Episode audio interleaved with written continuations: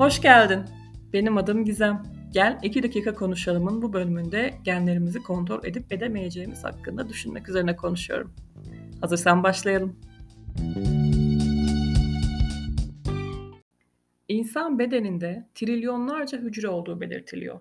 Bazı araştırmalar ortalama 30 trilyon, bazıları 60 trilyon kadar hücre var bir insan bedeninde diyor. Sayının tam olarak kaç olduğunun bir önemi yok bu bölümde. Önemli olan tek bir hücre bile canlılık içeriyor ve insan bedeninde bu hücrelerden trilyonlarca var. Tüm bu hücreler o insanın varoluşuna hizmet etmek için her an çalışıyorlar senin ona verdiklerin ile sana tam itaat altında hizmet ediyorlar. Ortaokul, lise biyoloji derslerini hatırlayalım. Hücrenin yapısını, insan vücudunun biyolojik işleyişini, besinlerin nasıl hücre içine girdiğini, nasıl enerjiye dönüştüğünü, hücrenin içindeki DNA dizilimlerini, her insanın kendine özgü bir DNA dizilimi olduğunu, parmak izlerimizin birbirimizden farklı olduğunu öğrendik değil mi? Öğrenmediğimiz şey DNA'mızdaki gen dizilimini kontrol edebildiğimiz gerçeği. Hangi genleri aktif, hangilerini pasif hale getirebildiğimiz gerçeği. Bir genin hangi frekansta çalışabilmesini kontrol edebileceğimiz gerçeği. Kulağa çok gerçek dışı mı geliyor? Nasıl genlerimi aktif ya da pasif hale getirebilirim ki mi diyorsun?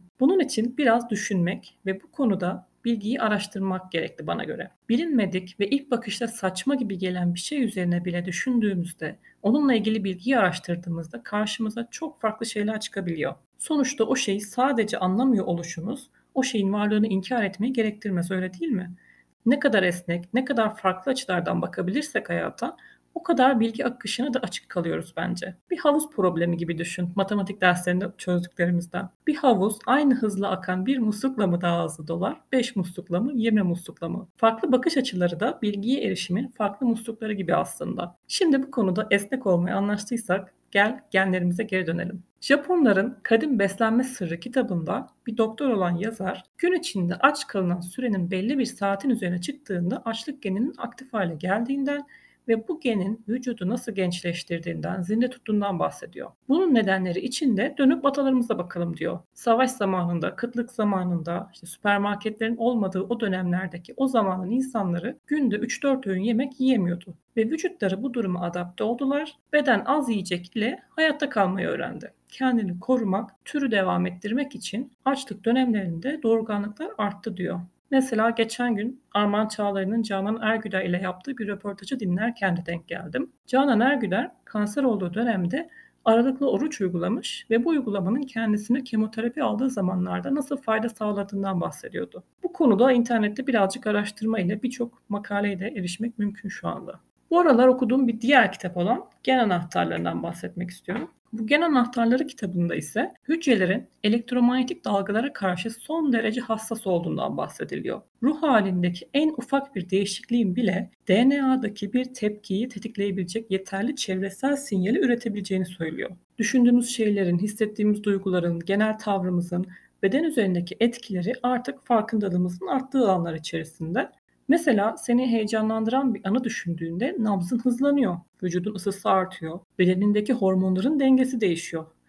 Benzer şekilde seni çok üzen bir şeyi düşündüğünde ise kitabın da giriş kısmında bahsettiği gibi kötü bir gün geçiriyorsanız kendinizde düşük frekans yayan bir tutum sergilersiniz ve bu etki DNA'nın beyindeki bazı hormonal yolları kapatmasını sağlayacak bir tepki üretmesini sağlayacak ve bu şekilde kendinizi üzgün, depresif hissedeceksiniz diyor. Ya da kendinize kahkaha attıran bir şeylerle uğraşırsanız yüksek frekanslı dalga DNA'nızın kendinizi daha iyi hissetmesine yol açacak, diğer hormonların çalışmasını aktive edecek şekilde tepki verecektir diyor. Yani burada DNA'nın, genlerinin, çevresel etkilerinin vesaire kurbanı değilsin. Nehrin akışını değiştiren anahtar senin yaşama karşı tutumun. Burada farkındaysan DNA dizilim değişmiyor. DNA'n aynı ama içindeki genlerin çalışma şekli değişiyor. Bunu bir piyano üzerinde düşünelim mesela. Piyanodaki tuşlar insanın DNA'sı olsun. 7 adet nota var değil mi müzikte? Do, re, mi, fa, sol, la, si diye. Piyanoda en soldaki do sesine bastığında kalın bir do sesi duyulur. Bir sonraki oktavdaki do'ya basarsan biraz daha ince bir do sesi çıkar. En sağdaki oktavda do tuşuna basarsan ise çok ince bir do sesi duyarsın. Piyanoda fa sesi de vardır ama o fa'ya hiç basmazsan sesini hiç duyamazsın. Genler işte bu notalar gibi çalışıyor. Farklı çalışma frekansları var. en düşük çalışma frekansı, en düşük potansiyellerimizi oluştururken en yüksek frekansta çalışmaya başladıklarında ise en yüksek potansiyelimize hizmet ediyorlar. Çalınmayan notalarsa bizim kullanmadığımız genlerimiz. Son olarak DNA'mızın içinde sadece kendi bilgimizi değil, bizden önceki tüm atalarımızın bilgilerinin de taşındığına dair biraz konuşalım istiyorum. Bir ağacın dalındaki bir meyveyi düşünelim mesela. O meyveyi ağacın kendisinden ayrı düşünebilir misin? Ağacın bilgisi ayrı, meyveninki ayrı diyebilir misin? O meyvenin içindeki tohumda o ağacın bilgisi vardır ve o tohumu ektiğinde içinden koca bir ağaç çıkar.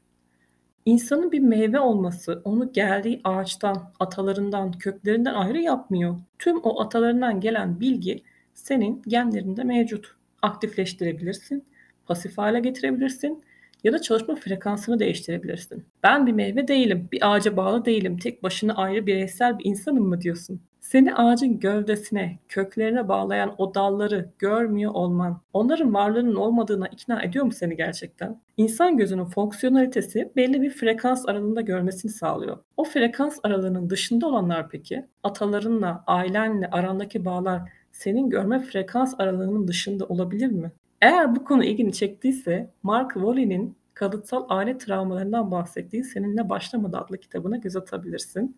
Şu anda bir de Netflix'te bu kitaptan esinlenerek hazırlanmış bir dizi projesi var. Zeytin Ağacı adıyla. Ona da bakabilirsin istersen. Gel 2 dakika konuşalımın bir bölümünün daha sonuna geldik. Bu bölümde bahsettiğim tüm kitap bilgilerini podcast bölümünün bilgilerini eklerim. Orada bulabilirsin. Eğer benimle bölümler hakkındaki duygu ve düşüncelerini paylaşmak istersen podcast'in isminde olduğu gibi gel 2 dakika konuşalım at gmail.com adresine mektup yazabilirsin. Mektup arkadaşlığı yaparız belki. Önümüzdeki hafta yeni bir konuyla yeni bir bölümde görüşünceye dek kendine çok iyi bak. Hoşça kal.